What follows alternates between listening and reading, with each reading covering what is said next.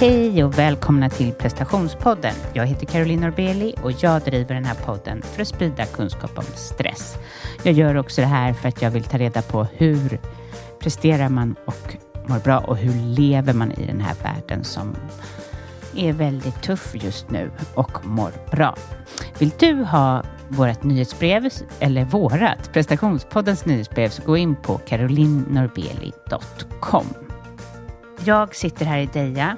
Jag blickar ut över ett eh, olivträd och jag ska snart gå och förbereda inför retreatet imorgon. Jag kan ju säga än en gång att jag har varit lite orolig. Jag pratade väl om det sist. Jag har lite svårt att komma ihåg. Men i alla fall, eh, det, är, eh, det är svårt efter så många avsnitt som man har gjort kan man väl säga då. Men jag har ju haft en del oro över eh, hela retreatet, hur det ska gå och så. Alltså, det är typ svår, miss, svårt att misslyckas för att platsen är full av magi. Och det är så vackert så man förstår inte att det är sant. Och jag sitter här då med det här gamla livträdet och känner att, ja, att jag känner lugnet och allt vad jag har varit orolig över att det låter från grannarna hade jag hört någonting om. Det är det inte alls någon fara med. Att det skulle regna, ja, det kanske kommer, men det är inte hela världen och just nu är det 25 grader och sol och jag har just varit och tagit ett morgondopp. Men det är liksom, när tänker jag då som jag är så bra på att hjälpa andra med, med de här tankarna kring prestation så har jag ju själv såklart, är jag ju inte fullärd om man säger så. Jag förbered, I förberedelse är jag inte bra. Jag har verkligen ingen positiv syn på hur det ska gå utan jag, ja, jag, jag vill så gärna leverera. Du, när folk har köpt biljetter och de har betalat pengar och jag vill ju inte att de ska bli besvikna.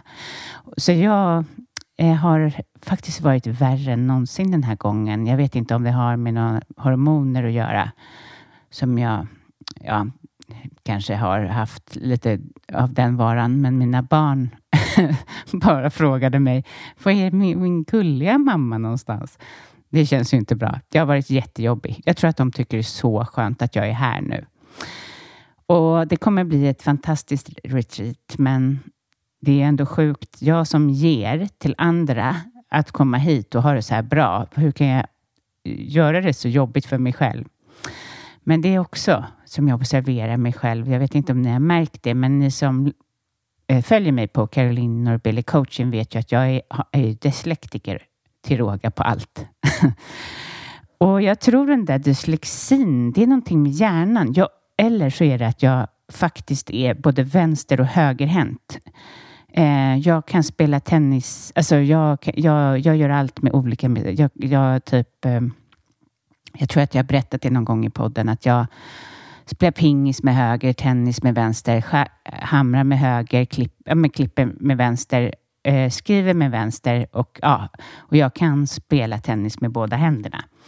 Det förvirrar. Alltså det var, en styrpappa när jag var liten som sa att jag kunde kanske börja stamma om jag höll på så här med båda händerna. Men ja, det är det eller att jag är dyslektiker. Men, men det blir, allt blir ju ofta blir ju saker väldigt fel för mig. Nu sitter inte jag på någon så här jätterolig anekdot. Det finns tusen konstiga anekdoter om mig.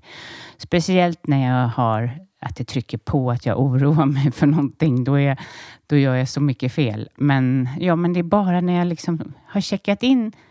Ja, och inte, jag har checkat in och mina en som ska fota och en, en som är yogalärare satt på ett annat ställe, men de hade satt sig väldigt långt ifrån gaten så det blev lite kaosartat. Då, på en millisekund, tappar jag bort boardingpasset. Alltså, det går ju tydligen att få nytt, upptäckte jag. Men innan dess har jag sån ångest, inte sant? Och det är inte bara det, utan jag har ju packat min lilla väska som jag har jätteordentlig med också, där ligger ju inspelningsutrustningen för den vill jag inte bli av med och, och lite annat. Till slut blir det bara ett irrvarv, så det är bara eh, själva eh, den här eh, ehm, micken typ hänger ut medan jag ska springa med mina vänner så att vi hinner till, till själva ja, eh, till eh, gaten. Och alltså, det här är en pytteliten grej. Och, och det, dessutom så läser jag inte heller på skyltar och sånt, utan jag ska typ hitta på ett intuitivt sätt. Eftersom jag har den här dyslexin så är det väl så. Eh, men alltså, ja. Um, ja, det har jag ju sagt i podden, men det finns många sådana där skrönor om mig och mina kompisar skrattar ihjäl sig för att jag gör... Jo, men häromdagen skulle jag ta taxi från tennisen. Jag tränar några i tennis och fick jag ta taxi hem, men då har jag ju bokat till Spånga istället för till där vi var. eh, i Täby då. Så då fick jag så straffavgift av Uber. Ja, det händer bara så, det händer mycket sådana saker. Och det skulle jag ju verkligen vilja intervjua någon. Jag vet inte om ni är så intresserade av det eller om jag har några vänner där ute som är precis som jag. Det är i alla fall både kul för andra men inte roligt för min man. Så kul för min omgivning för de har något att skratta åt och eh, lite jobbigare för min man. Men jag brukar oftast lösa saker i alla fall. Jag har blivit väldigt bra på det. Eh, jag har ju det var ju någon, någon gång jag åkte utan pass till Arlanda och jag fick göra temporärt pass, men då har jag lyckats tappa bort, det här låter ju helt sjukt, då har jag lyckats tappa bort mitt eh, kort. Alltså så det här är inga pengar. Då är det en man som betalar 800 kronor utan att få någon garanti att få tillbaka pengarna. Och sen, ja, så hade jag även jag var jättetrött för vi hade små barn och skulle till min pappa i England och då hade jag även glömt toastkagen som han ville ha. Så jag fick hålla på och köpa från Sverigeshoppen, så här, eh, liknande alltså kopia på det han ville ha. Och det hade jag inte heller pengar på, men det satte jag på faktura. Så ni ser, man blir väldigt så här, eh, att vara disträ och ha den här läggningen och vad det nu är, om det är min vänster eller höger, att jag jobbar med båda, eller om det är dyslexin eller vad det kan vara för någon, eh, någonting annat. Så ja, lär man sig att fixa det in i det sista.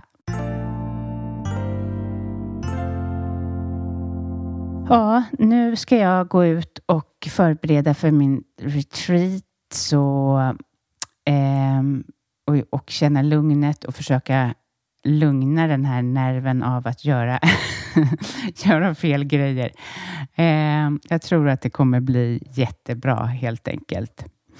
Eh, jag har fortfarande några platser kvar i min coaching, lite längre fram i alla fall. Och är det så att du vill skapa någon förändring, jobba med stress och prestation och eh, eller hitta vad du vill i livet så är du varmt välkommen att höra av dig till mig. Ehm, och du kan gå in på carolinnorbeli.com och signa upp. Jag kommer ha ett retreat, även om jag säger att det har varit den vidrigaste eh, tiden nu här i två veckor med massa konstiga tankar och stress. Så kommer jag ha det och det kommer bli jättebra den 17 till 23 eh, maj.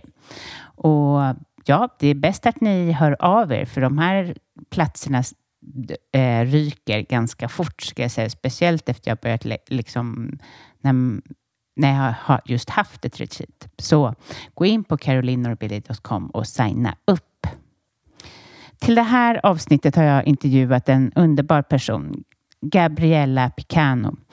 Hon är PT och eh, driver eget och eh, även yogalärare nu och mindful, eh, håller på med mindfulness och vi kommer prata kring det och att hon har lidit av prestation och stress tidigare och vi pratar ganska mycket just om prestation, vilket jag tycker är superintressant. Um, ja, lyssna till det här avsnittet fullt av kloka tankar från Gabriella. Hej, jag Ryan Reynolds. Recently, I asked Mint Mobiles legal team if big wireless companies are allowed to raise prices due to inflation. They said yes. And then when I asked if raising prices technically violates those onerous two-year contracts, they said, what the f*** are you talking about, you insane Hollywood ass?" So to recap, we're cutting the price of Mint Unlimited from $30 a month to just $15 a month. Give it a try at mintmobile.com slash switch. $45 upfront for three months plus taxes and fees. Promo rate for new customers for limited time. Unlimited more than 40 gigabytes per month. Slows. Full terms at mintmobile.com. Everyone knows therapy is great for solving problems, but getting therapy has its own problems too, like finding the right therapist, fitting into their schedule, and of course, the cost. Well, BetterHelp can solve those problems. It's totally online and built around your schedule. It's surprisingly affordable too. Connect with a credentialed therapist by phone, video, or online chat, all from the comfort of your home. Visit betterhelp.com to learn more and save 10% on your first month. That's BetterHelp, H E L P. A lot can happen in the next three years. Like a chatbot may be your new best friend. But what won't change? Needing health insurance. United Healthcare Tri Term Medical Plans are available for these changing times. Underwritten by Golden Rule Insurance Company, they offer budget friendly, flexible coverage for people who are in between jobs or missed open enrollment. The plans last nearly three years in some states, with access to a nationwide network of doctors and hospitals. So, for whatever tomorrow brings, United Healthcare Tri Term Medical Plans may be for you. Learn more at uh1.com. Quality sleep is essential. That's why the Sleep Number Smart Bed is designed for your ever evolving sleep needs. Need a bed that's firmer or softer on either side? Helps you sleep at a comfortable temperature? Sleep Number Smart Beds let you individualize your comfort so you sleep better together. JD Power ranks Sleep Number number 1 in customer satisfaction with mattresses purchased in-store. And now, save 50% on the Sleep Number limited edition Smart Bed for a limited time. For JD Power 2023 award information, visit jdpower.com/awards. Only at a Sleep Number store or sleepnumber.com.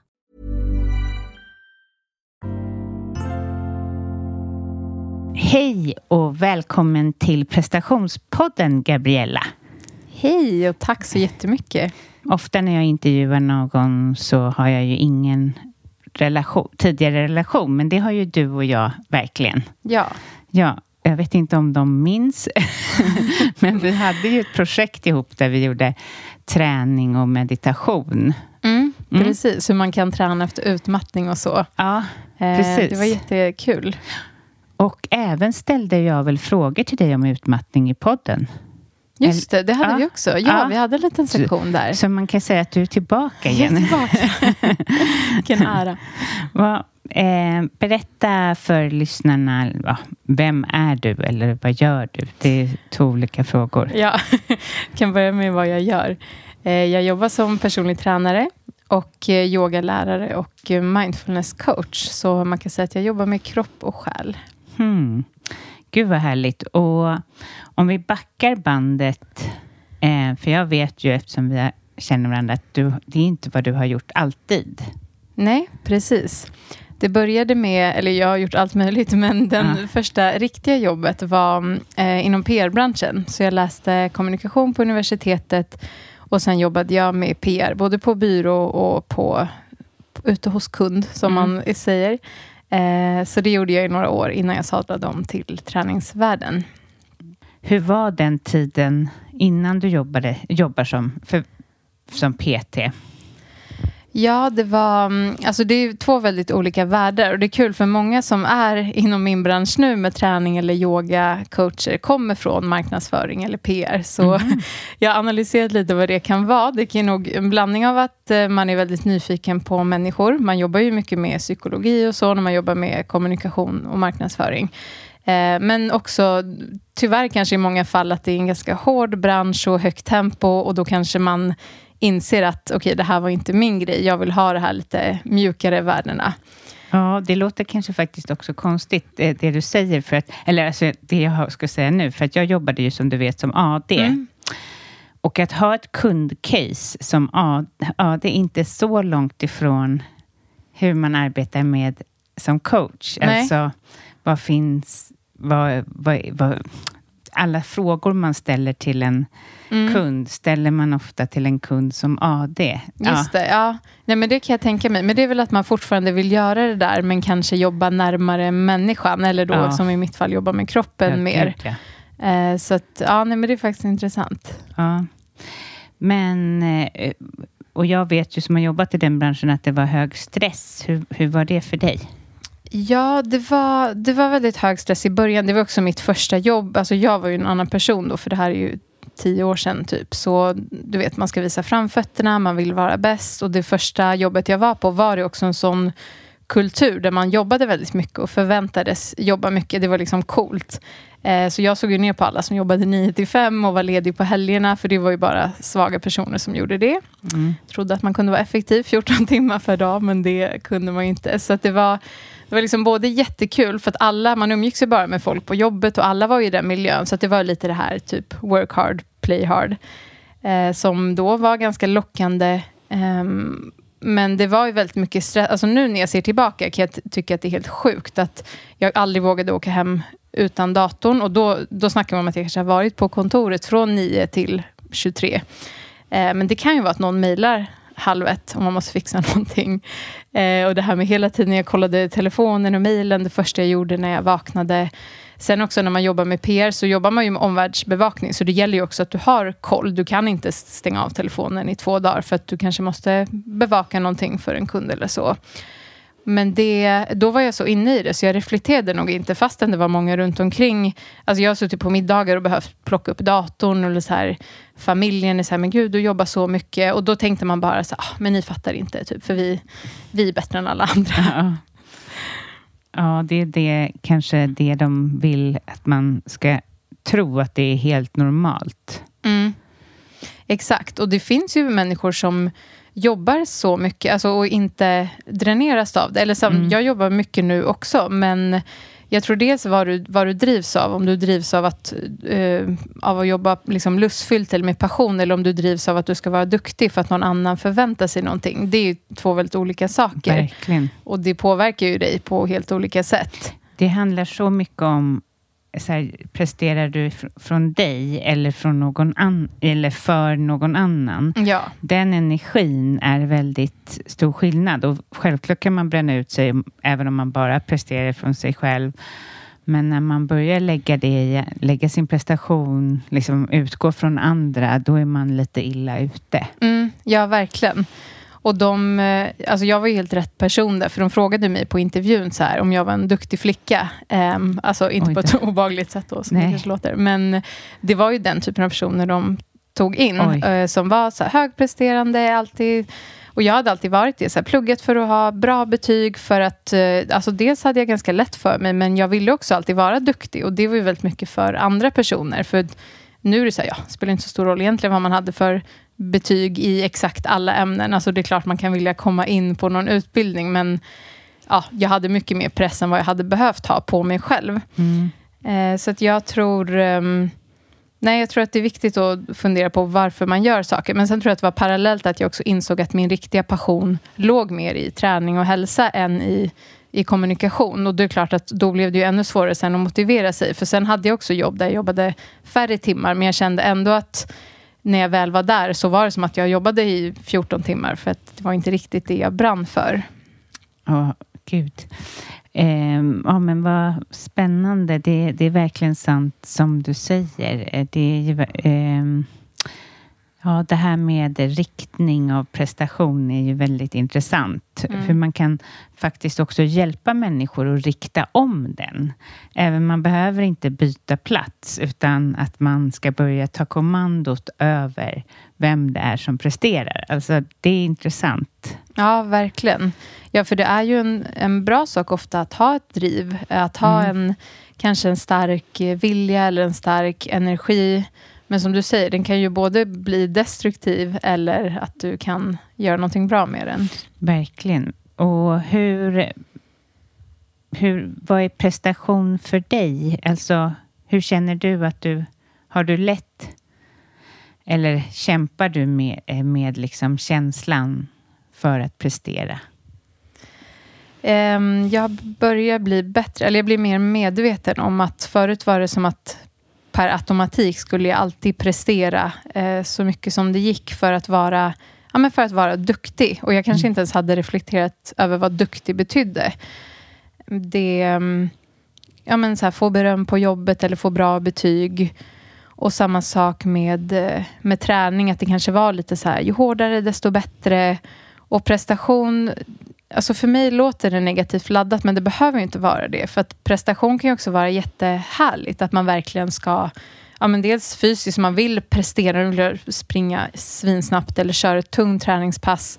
Det kan ju vara bra eller kul eller vad man nu vill, men mm. det behöver balanseras. Och jag tror precis som du sa, man behöver fråga sig varför presterar jag? Presterar jag för att ja, men nu vill jag bevisa för mig själv att jag kan klara av det här målet jag har satt upp? Det kan ju vara någonting positivt. Men det jag tror att jag har lärt mig, fast jag fortfarande övar, det är nog att skilja att min Alltså mitt värde ligger inte i min prestation mm. och det gjorde det förut till 99 procent. Och hur utspelade sig det då? Då, eller? Ja. ja men att då kände jag mig inte bra eh, om jag inte hade om jag, om jag inte gav allt och gav det där lilla extra. Um, jag visste att okay, det räcker om jag gör det här, men jag gör lite till och alltid vara på tårna så att känna mm. att uh, vi, alltså, vilket också är, det är bra i vissa fall, för att det kan ju, när man vill ta sig den där extra biten, men man kanske inte alltid kan vara i det läget. Man måste veta när, okej, okay, nu lägger jag in den här extra växeln och när, ska, när kan jag bara vara good enough och mm. känna att det duger. Men oavsett, även om du inte presterar någonting, att kunna älska dig själv, eller i alla fall tycka väldigt mycket om dig själv utan prestationen, det är en, en övning som är jätteviktig tycker jag. Ja, det är ju många som har svårt när det blir sommar och det bara kryper i kroppen för att man inte presterar längre. Kroppen är van att prestera, men också för att eh, de finner kärlek till sig själva mm. när de presterar. Så det kan bli väldigt läskigt att mm. kliva av den karusellen. Ja. Ja, det förstår jag. Jag har faktiskt aldrig känt det där. Alltså jag har alltid väldigt så här, lätt att slappna av så fort jag varit ledig. Och ännu mer när jag, ju hårdare jag har jobbat, desto mer kan jag verkligen bara släppa. Men jag vet att, att det är inte så för alla. Nej. Och som du säger, det märktes mycket under, under pandemin. Jag tror att när jag började byta bransch, så även om jag jobbar med det jag älskar nu. Hur klev du över till PT? Det är säkert många som Ja, exakt. Eh, ja, men det, ju, alltså, det var ju verkligen inte så här, alltså, jag slutade på fredagen och började på måndagen som Nej. PT, men det var, först drömde jag om dig typ två år och satt och googlade lite då och då på jobbet när jag hade en dålig dag och tänkte, ja men gud, tänk om man kunde jobba med det här. Men då var, det var helt omöjligt för mig att det skulle gå, för mm. jag tänkte att eh, det kostar jättemycket pengar att utbilda sig. Eh, lite så här, eh, skammen av att nu har jag ändå gått den här universitetsutbildningen och jag har jobbat med det här och börjat bygga en karriär, så då kan man väl inte byta. Um, och sen att um, jag... Ja, så jag började kolla upp, jag började utbilda mig först till gruppträningsinstruktör, så då kunde jag köra klasser och så på kvällarna och ha ett vanligt jobb på dagen, för då jobbade jag ja, typ åtta timmar, då var det inte så extrema jobbtider. Eh, och den timmen var verkligen, det var då jag levde upp, så det, det gav mig indikation om att ah, okay, du är på rätt väg, du, mm. du kan satsa på det här. Och sen tror jag att det Ja, men dels att det skavde så pass mycket att jag kände att jag kan inte vara kvar i den här branschen för alltid, i alla fall som jag känner nu. Så mm, eh, till slut tänkte jag, jag började säga till folk så här, ja, jag ska, jag ska utbilda mig till PT och när jag började säga det då blev det verkligt för mig själv. Så jag såg till sen att spara ihop de pengarna. Det var som att jag hade sagt, uttalat till världen att nu kommer det här ske. Så när jag utbildade mig en sommar och sen eh, då hade jag ett annat jobb så jag kunde gå ner på 80 procent och sen den eh, hösten så tänkte jag men nu kör jag, nu kör jag fullt ut. Och Gud, då kunde jag jobba på det, det gymmet där jag redan hade klasser, så kunde jag komma in som PT, så att jag hade liksom byggt upp det under, under ett par år. Hmm. Gud vad härligt, vad modigt. Och det är precis på det sättet som jag förespråkar, att man inte klipper, utan att man, om det går, mm det är de säkert trötta på att höra, jag vet inte, men gurkar över, det är så bra. eh, ja, det är för att eh, ja, om inte en gurka, om, inte, om den rycks från sin planta blir det ett märke, men om gurkan faller på, från ah. plantan ah. när den är mogen så blir, är den hel. Och det är ah. lite samma. Du hade ju upplevt jättemycket stress om du hade bara slutat på ditt jobb, ja, börjat ja. i det lilla, skaffat någon kund, inte vetat och mm. hej och hå. Ja. Så ja, vad roligt. There's never been a faster or easier way to start your weight loss journey than with plush care. PlushCare accepts most insurance plans and gives you online access to board-certified physicians who can prescribe FDA-approved weight loss medications like Wigovi and Zepbound for those who qualify. Take charge of your health and speak with a board-certified physician about a weight loss plan that's right for you. Get started today at plushcare.com slash weight loss. That's plushcare.com slash weight loss. plushcare.com slash weight loss. Hiring for your small business? If you're not looking for professionals on LinkedIn, you're looking in the wrong place. That's like looking for your car keys in a fish tank. LinkedIn helps you hire professionals you can't find anywhere else, even those who aren't actively searching for a new job but might be open to the perfect role. In a given month, over 70% of LinkedIn users don't even visit other leading job sites. So start looking in the right place. With LinkedIn, you can hire professionals like a professional. Post your free job on linkedin.com slash people today. Hey there, it's Michelle Norris. I'm host of a podcast called Your Mama's Kitchen. When I travel, I'm usually looking for a way to find a taste of home when I'm not at home. And one of the things I love to do when I am at home is entertain. And Airbnb allows me to do that. When I was in California recently, I rented a house that had a great kitchen. And when we were sitting around the table, we we're all thinking, we're in someone else's house. Someone could be in all of our homes as well. If you have a home, but you're not always at home, you have an Airbnb. Your home might be worth more than you think. Find out how much at airbnb.com/slash host.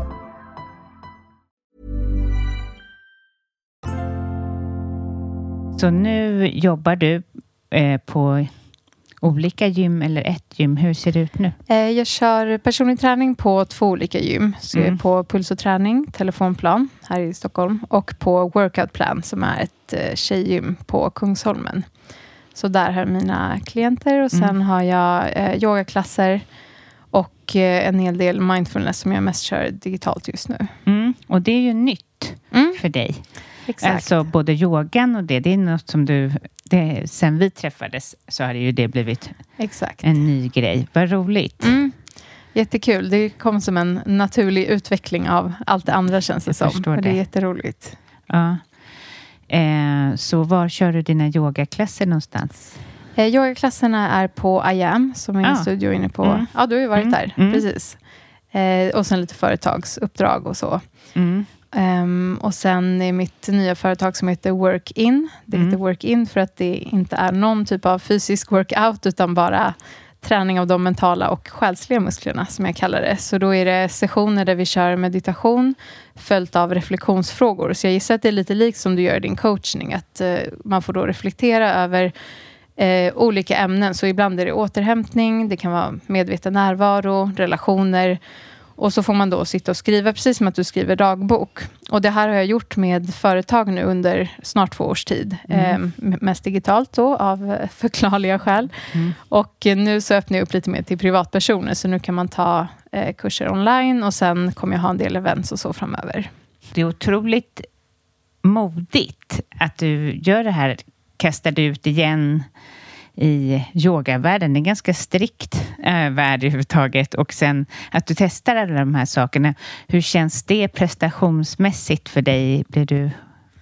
Ja, eh, tack att du säger att det är modigt. Jag, jag ser det faktiskt inte så, men jag ser det nog som att jag har svårt att inte testa alla idéer som jag kommer på. Jag har testat eh, typ tio olika idéer de här senaste två åren som inte har funkat, men så länge man gör det med, med hjärtat så är det, ibland är det skönt att testa något så vet man så här, okej, det var inte det här jag ville rikta in mig på. Fast idéerna har funkat, men det kanske inte har lockat människor till. Det här har vi ju pratat Ja, men om precis. tidigare. Man kanske Ja. så gör, precis, det kan ju vara vad man väljer för kanal. Ett tag Mm. var jag inne på att jag skulle göra en, en app ehm, som handlar om träning baserat på menscykeln. Så att det liksom, jag rör mig alltid inom kropp och själ, men sen så ehm, ibland behöver saker processas genom en för att man ska inse att så här, ja, men det här ja, det var jättekul, eller nej, men jag känner inte den här Mm. starka passionen längre.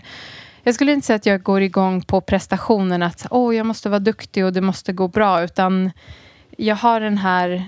Alltså som när jag började jobba med träning tänkte jag att det var för att jag tycker att träning är kul. Men sen insåg jag att jag tycker det är kul att hjälpa människor. Så oavsett om det är fysiskt eller med mindfulness, det är det jag drivs av. Och det vill jag göra på så många sätt som möjligt. Så det är som ett... Ja, men jag ser det som ett serviceyrke, eller vilket det faktiskt också är. Sen så tycker jag att med det här vill jag lite omdefiniera framgång. För framgång är ju ofta ah, du har gjort en jättebra, startat en, ett företag eller gjort en exit, tjänat massa pengar. Det är alltid det som är framgång, hur, ja, typ hur rik man är eh, Mm. ekonomiskt. Och jag skulle vilja omdefiniera framgång, att det handlar om hur bra du mår i dig själv. Att det handlar om att alltså, ta hand om sig själv och må bra. Det är framgång. Sen kan du samtidigt prestera. Du kan ha en jättekarriär. Det behöver liksom inte... Det ena behöver inte ta ut det andra. För det känns som att det är så polariserat idag. Att antingen är du den här karriärspersonen som jag var när jag var 22. Du jobbar stenhårt, du lever med ansiktet i mobilen och gör inget annat. Eller så är du den här flummiga meditationsmänniskan som bara tar det lugnt och aldrig kan jobba hårt. Och det är verkligen inte så verkligheten ser ut. Så jag vill omdefiniera det begreppet. Upplevde du när du jobbade inom kommunikation att det var för hög stress? Alltså var det, började du få stresssymptom? Eller var det mest att du tröttnade på att ha det så mycket? Jag hade inte jättemycket stresssymptom, men det var nog mer den här emotionella utbrändheten som skulle kommit i mitt fall, att gå emot sitt hjärta och gå emot det man vill. Mm. Men sen tror jag i längden, om jag hade fortsatt jobba så mycket som jag gjorde de första åren, hade det säkert kommit. För det är klart att ehm, jag, jag kan ju se tillbaka nu och att jag inte hade någon återhämtning alls. Alltså ibland, träningen det är verkligen det sista jag prioriterar bort, men då gjorde jag till och med det, fast det är så viktigt och jag älskar det så mycket, för att enda alternativet var typ att träna fem på morgonen och det funkar inte för mig. Oj, Ibland ja. gjorde det, men inte ofta. Just det, nu vet jag var vi var någonstans när jag råkade föra dig tillbaka i tiden. Eh, Ja. Det var att vi eh, pratade just det, om det här att du har testat massa saker och du sa eh, som inte har funkat, fast själva grejerna har ju funkat. Men det som man ser hos folk hela tiden är ju så här, gud vad bra den, det går för den där personen. Och här i Sverige är det så fult att misslyckas. Alltså det är som Mm. att jag kan tänka mig att någon skulle säga så här, men säg ingenting om dina misslyckanden. Men hade vi bott i New York, då hade ju det bara varit så här, hej, ingenting och så bara fortsätt på och liksom just det här med att en konkurs, alltså de anställer typ inte någon om man inte, eller ja, nej, man får inte investera om man inte har gått i konkurs. Ja, Det kanske är en skröna, men, Mhm. Ja, men men det har jag läst och hört av sådana som ja, jobbar med det där. Att det är liksom, men här och eh, att eh, precis som jag också kommer upp med massa idéer som jag säger, hallå, välkommen på den här grejen. Fast det behöver ju inte alltid lyckas. Nej. Ehm, hur tar du dig vidare då? Ja, det där, alltså, det där är jätteintressant. Och jag håller med. Det kanske börjar ändras lite här, att folk pratar lite mer om misslyckanden. Men Mm. som du säger, man skulle vilja att man skröt om dem. För det är som... Jag övar mig väldigt mycket på att se misslyckanden som ett steg på vägen. Att säga, nej men det här var ett steg tre du skulle igenom. Du kommer inte till Mm. nästa bana om du inte gör det här misstaget. Men sen som du säger, ja det lyckades inte. Ja, vad definierar man med lyckas? Det lyckades att jag testade och nu vet jag att antingen om det gick bra, det gick dåligt eller det gick som jag ville eller Mm. som jag inte ville och jag lärde mig någonting. Så det kanske, mm, ja men som du säger, att man får... ehm, nej men jag ser det som att det här har jag verkligen utvecklats inom jättemycket bara senaste månaden. Att mer se det som att okej, allt det här har lett mig fram till det här jag gör Ja. nu. Precis som att alla misstag jag gör nu kommer leda mig fram till någonting annat. Och det är verkligen ja, men det är träning av det synsättet. Bara jobba bort de gamla programmeringarna. Och något jag tycker är svårt är att ah, nej, då gick, alltså jag har också dagar när det är så här, det här gick inte bra, nej jag kan lika gärna sluta med allt, jag kan lägga ner allt, för Mm. inget jag gör är bra. Alltså de tankarna får vi alla ibland. Ja. Och sen får man lite backa, se sig själv utifrån och tänka, ja men jag försöker i alla fall. För jag tycker det är mycket värre att tänka, ja ah, men tänk om jag hade försökt det här. Då vet man ju inte. Nej, men sen känner eh, precis. Eh, och det håller jag otroligt mycket med om. Och det, det jag tror ofta för min del är det när jag börjar göra något som inte är styrt från mitt hjärta. När det är någonting som jag vill göra för att jag ser att andra gör det eller för att jag bara vill egoistiskt skapa någonting så, så, så tar det mycket eller tar det stopp. Men när jag går ifrån mitt hjärta som min coaching och podden, den, de är ju som blivit som en del av mig, mm. man säga. då går det bra. Mm. Ja. Ja, det där håller jag helt med om. Ibland när man har gjort saker för att det ser bra ut eller man ska och man kanske borde ehm, ha TikTok. Nu har jag inte testat det än, men jag tror att det är en sån grej jag inte ska Någon sa, ja precis. Alltså, det verkar Ja. vara jättebra. Och det är så här, om det kommer från en, som du säger, om det kommer från hjärtat och inte från egot, då blir det oftast bra. Att man i alla fall har en bra känsla i magen. Sen kanske inte allt behöver vara att man liksom tjänar jättemycket pengar. Men det, alltså, både du och jag drivs ju av lusten och av att vi får göra, vi har kul på jobbet Ja. hela tiden. Så nej, och få det där är hjälpa. Och det kanske är så här, men jag gick faktiskt, jag gick till en coach och hon var typ så här, nej nu börjar Instagram stagnera, nu är det bäst att vi hoppar över, eller att man hoppar över till TikTok. Jag bara, herregud, alltså, ska man se en själv stå där och dansa för, Ja, för att sprida sitt budskap? Nej, någon måtta får det vara. Ja, jag känner inte att jag är där nu, att jag kommer så här, mima till något citat. Men man vet aldrig, som Nej, sagt. Precis, precis. Lusten kanske driver en dit. Exakt. Men eh, ja, sen du och jag träffades eh, så, för vi gjorde ju tillsammans den här då med mindfulness. Jag gjorde meditationer och du träningsövningar och det var ju fantastiskt. Eh, och vi hade så kul ihop. Men eh, sen efter det så har ju du då studerat till både mindfulness och yoga. Du måste ju ha gått igenom en resa, alltså resan för mig när jag pluggade till yogainstruktör är bland den största utvecklande resor jag någonsin har gjort. Pluggmässigt självklart, men också kanske i livet Mm. på Yoga Yama. Ja. Ja, det är det. Och jag känner att jag är på den resan fortfarande. Mm. Alltså, Mm. Du kan lära dig alla... Såklart har jag en väldigt tacksam grund för att jag har Ja. kan anatomin och liksom har instruerat så många år redan. Men det är en ny värld och jag tycker om den för att den kopplar ihop det själsliga mycket mer med kroppen. Mm. Men det är verkligen... Det säger till och med de som har varit yogalärare i 30 år, att de fortfarande är elever också. Så jag känner Ja. verkligen att jag är i början av den resan. Men det är jättespännande.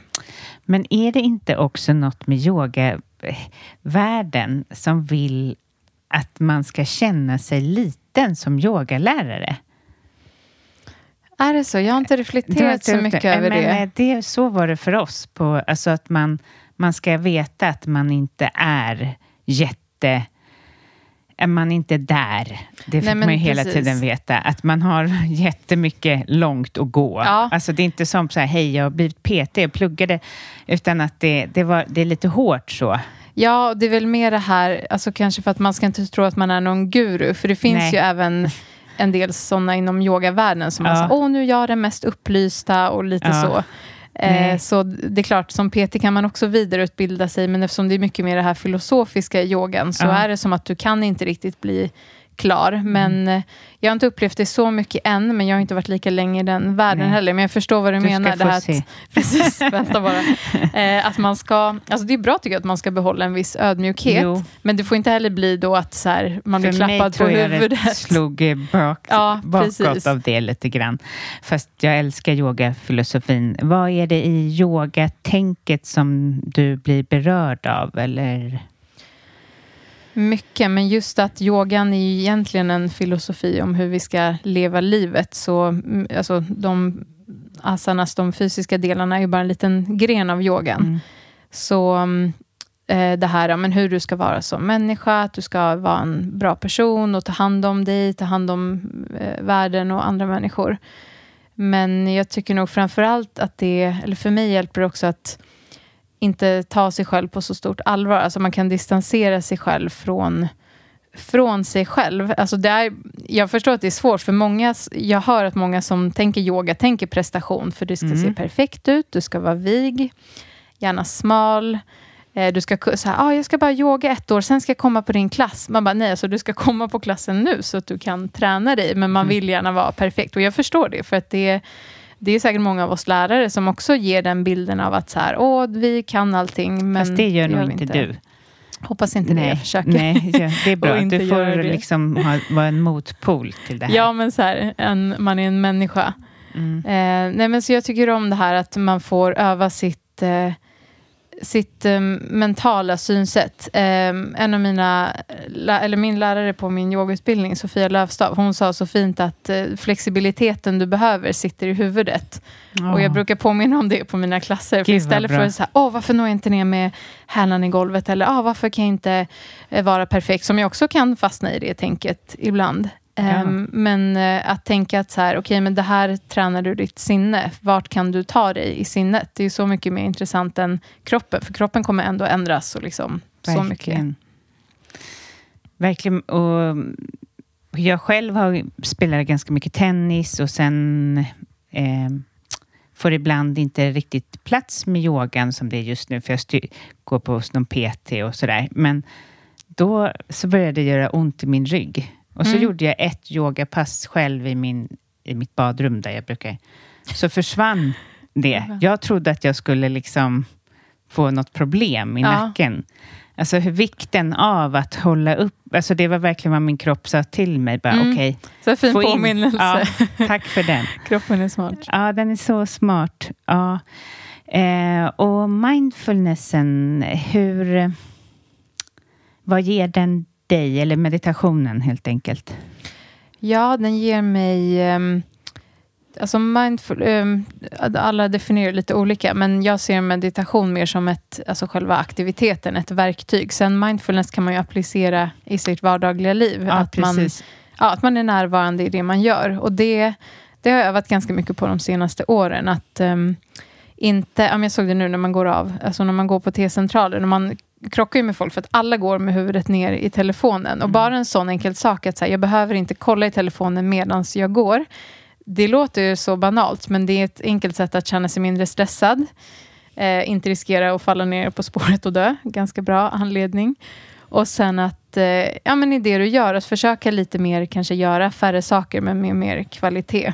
Och sen meditationen, om jag sitter i stilla meditation, tycker jag mer är ett sätt att för mig är det oftast kanske att lugna ner mig eller försöka pausa någon tanke när man har fastnat i den här tanken som så här, okej okay, jag har ältat den här nu 17 gånger. Ja. Det kommer inte hjälpa att jag ältar den 18. Kan jag bryta det här? Kan jag liksom försöka komma bort från huvudet? Ner i kroppen. Mm. Ja. ja, för det är det det är. Alltså det här ältandet och oron som säkert många som lyssnar har. Mm. Det är ju att fastna i huvudet. Precis. Så vi behöver hjälpa oss själva att komma ner. Men ibland kan det vara så läskigt mm. också, när man är i den här eh, rulliansen i huvudet. Ja, verkligen. Och jag tycker en bra väg är ofta genom kropp, alltså genom rörelse. Att mm. någon form av träning eller fysisk aktivitet där du flyttar verkligen fokuset. Ja, men jag känner mina lår nu. Då blir det svårare att tänka på huvudet. Men ibland att, att vara stilla kan också hjälpa dig att kanske ännu mer fokusera på andetaget. Eller om, känna in, om du har haft en sån dag när man kanske har sprungit från det ena till det andra. Då behöver du kanske bara sitta för att du har haft ditt andetag uppe i bröstet och du behöver lugna ner andetaget. Och då kanske du inte behöver träning just då. Nej. Hur mottas det, din meditation? Hur, eller hur tycker du det är att lära ut det? Om man säger? Jag älskar det. Jag eh, älskar det lika mycket som jag tycker om att, att peppa en grupp till en, en klass med väldigt eh, hög energi och intensiv, som jag har gjort i många år. Det finns något så fint i att få alltså, hålla folks energi när de får vila och bara och se vilket behov det finns av det. För jag tror att alla, eh, säkert många som lyssnar på den här podden, vi är så duktiga på att prestera. Vi kan pusha oss själva. Det, man kanske behöver en PT, men de flesta kan ändå prestera, både i träning och i jobb. Men att vad ska jag säga, pusha sig själv till att vila, det är så svårt för många. Och den tacksamheten som jag ofta möts av efteråt, man ser liksom på en persons ansikte, de är helt avslappnade. Mm. Och så kul när jag jobbar med företag, för då har de ofta en session, ja, men kanske under lunchen eller förmiddagen.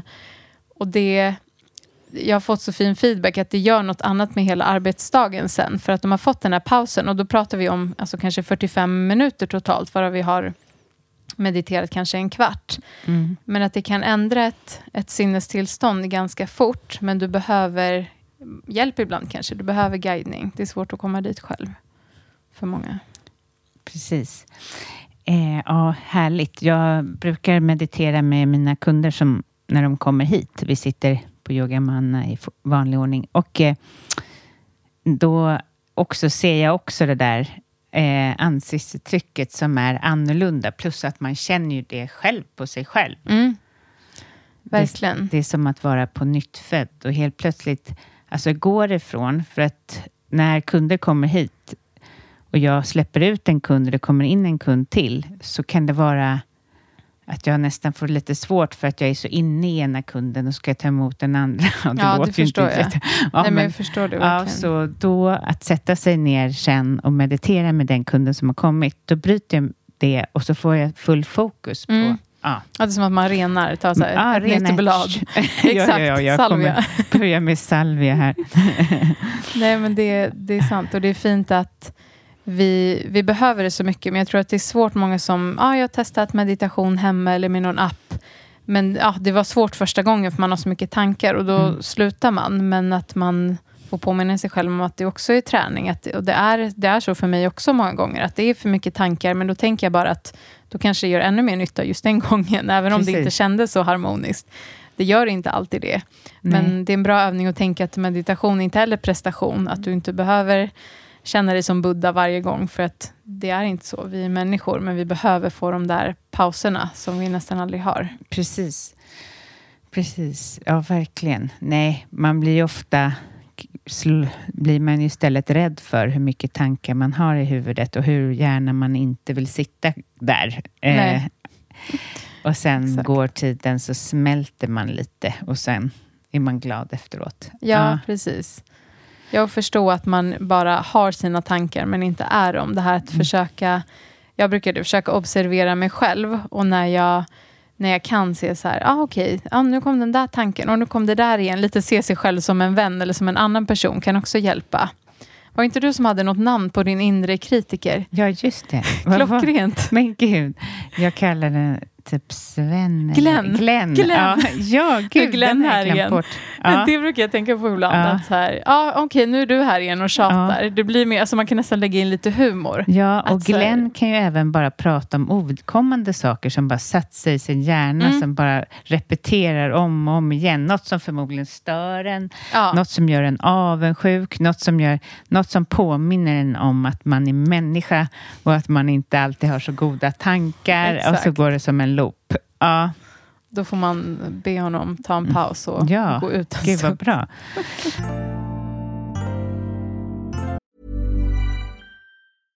Imagine the softest sheets you've ever felt. Now imagine them getting even softer over time. That's what you'll feel with Bowl and Branch's organic cotton sheets. In a recent customer survey, 96% replied that Bowl and Branch sheets get softer with every wash. Start getting your best night's sleep in these sheets that get softer and softer for years to come. Try their sheets with a 30-night guarantee. Plus, get 15% off your first order at bowlandbranch.com. Code BUTTERY. Exclusions apply. See site for details.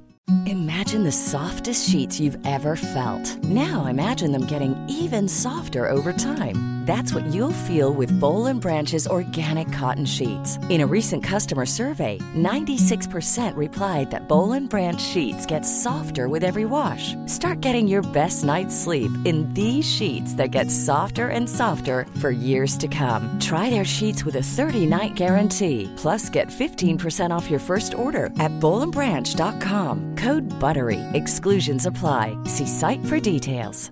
Mom deserves the best, and there's no better place to shop for Mother's Day than Whole Foods Market. They're your destination for unbeatable savings, from premium gifts to show-stopping flowers and irresistible desserts. Start by saving 33% with Prime on all body care and candles. Then get a 15-stem bunch of tulips for just $9.99 each with Prime. Round out Mom's menu with festive rosé, irresistible berry chantilly cake, and more special treats. Come celebrate Mother's Day at Whole Foods Market.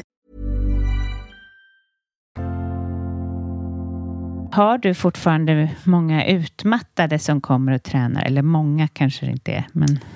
Ja, men det är en del. Alltså jag tror för att det är en stor del av människor som är utmattade. Jag har, eh, jag har en, kanske 95 procent kvinnliga kunder och jag tror att utmaning, eh, utmaning, utmattning är vanligare bland kvinnor. Absolut. Mm. Så det är väl, ja, nej men kanske inte att de är det just när de går och tränar med mig, men har varit någon gång. Det, det är jättevanligt. Mm. Precis. Be behöver du ge dem annan typ av träning? Mm, ibland. Det beror lite på vart man är i sin stress. Ah, man kan säga att alla har ju, är ju någon del på stressskalan, så mm. alla är ju någonstans. Så ibland kan det vara att vi jobbar också med andningsövningar, meditation, kanske mer yin-yoga. Det beror lite på vad de, dels vad de själva vill ha och vad de behöver. Så att det kan vara en, en kombination. Mm. Men det, och det är ju verkligen det är säkert många som lyssnar som undrar vad de ska träna och vad de är i för stadie och allt vad det är. Men mm. det gäller ju att inte pusha sig själv för hårt.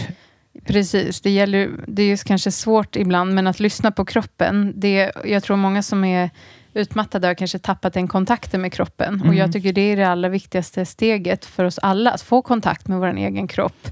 Ibland är det att här, lägga händerna på kroppen, känna att man andas. Det kanske är att röra sig på något speciellt sätt, men att få kontakten in igen. Känna när du är hungrig eller mätt. Känna när du är pigg eller trött eller bara lat. Men har du, är du i en utmattning så skulle jag ta det lugnt med pulshöjande träning, för det triggar stressen. Mm. Och jag skulle mm, om, om du inte känner att du litar på kroppen, ta hjälp av en tränare. Men ett bra generellt tips är att skynda väldigt långsamt och verkligen inte låta, bli träningen, låta träningen bli en prestation, som den kanske också har varit om du är utmattad.